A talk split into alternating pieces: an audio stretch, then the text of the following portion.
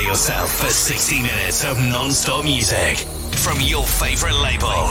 Featuring enhanced exclusives, new signings, and the latest releases. Along with the best new music from around the world. Yo, give me something to dance to. You're listening to Enhanced Sessions. Here comes the music. That's right, welcome back to another week of Enhanced Sessions. Hope you're doing alright. Farius here. Put together one of the most varied shows ever for you this week. We begin with London Grammar, Kolsch remixing Baby It's You. All these lights are changing, see them everywhere.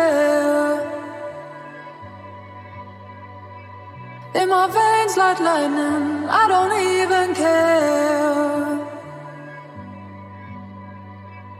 And the crowd is heavy, I don't wanna move. All these colors in me, but all I see is you.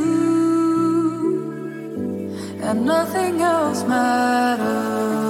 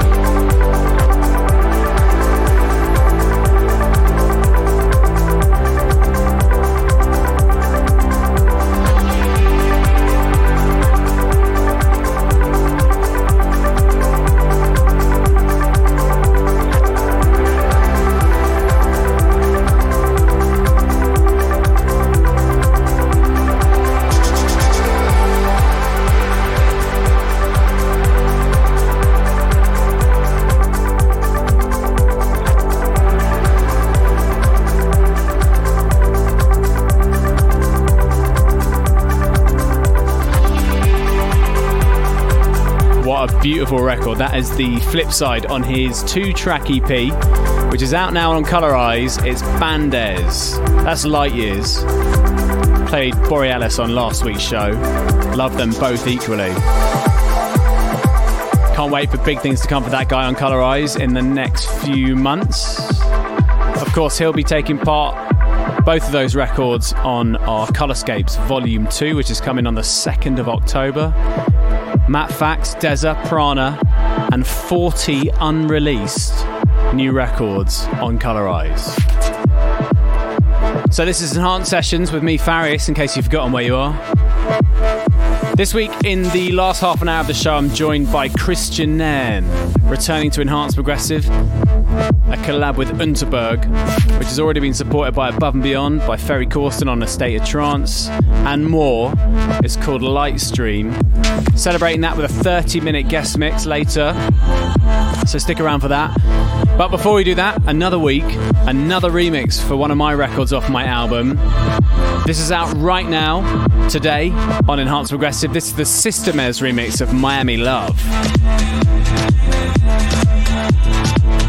Música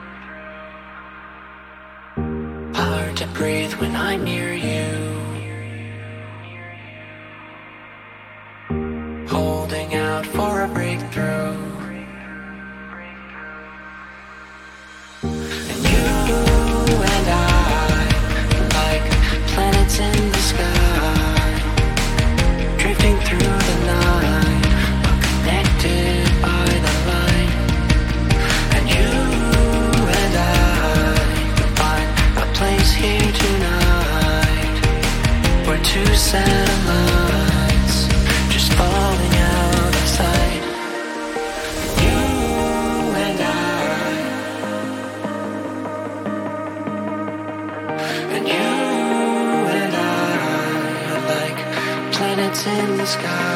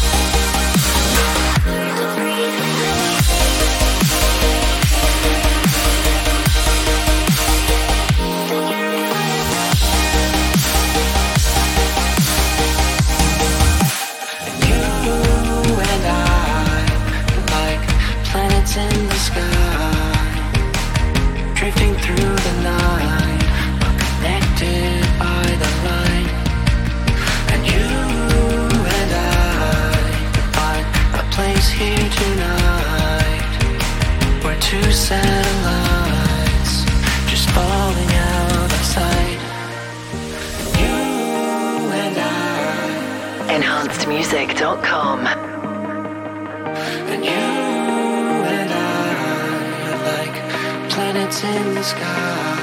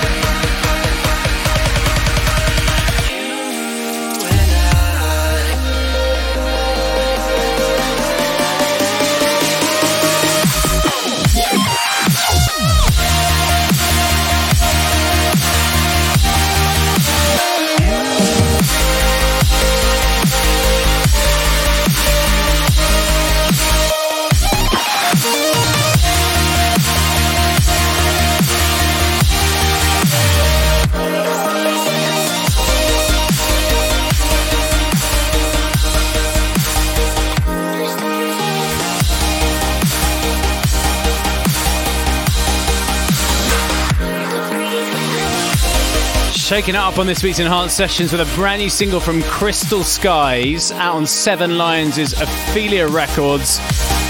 That is Collide. Sounding good. See, I told you this week would be varied. Right, back into some trance. In just a bit, I'm going to play you a brand new single, a first play on Enhanced Progressive from Nikhil Prakash and Tomac. But before we do that, here is something brand new on Anjunabeats Elysian and Water.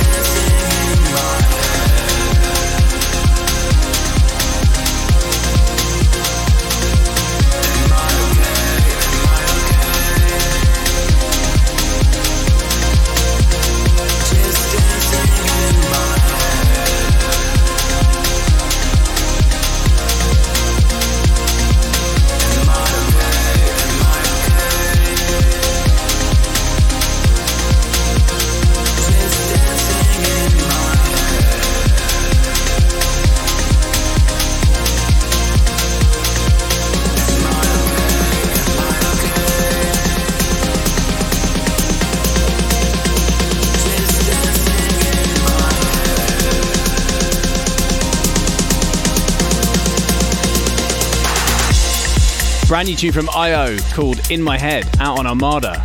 Love the way he mixes up the trance and the prog and the techno all in one go, all in one record. Love it. And before this, something brand new from Nikhil Prakash and Tomek coming next week on Enhanced Progressive. It's called Horsepower, and my goodness, does it pack a punch. Arguably one of my favourite signings we've done to Enhanced Progressive this year, uh, but I'm not sure I meant to say that. anyway, speaking of brand new signings, here's something brand new. Kristian Nairn is back on Enhanced Progressive for 2020, teaming up with Unterberg for a brand new single called Lightstream, already been supported by Above and Beyond, on a State of Trance by Ferry Corsten, and plenty more as well. So good to have this guy back on Enhanced Progressive. You may know him from his previous career as Hodor in Game of Thrones, but he's really turning out and blossoming as an incredible producer and DJ in his own right. With some really big singles. Anyway, so good to have him back on Enhanced Progressive. Please welcome for the next 30 minutes, celebrating his release with Unterberg of Lightstream. This is Kristian Nairn. EnhancedMusic.com.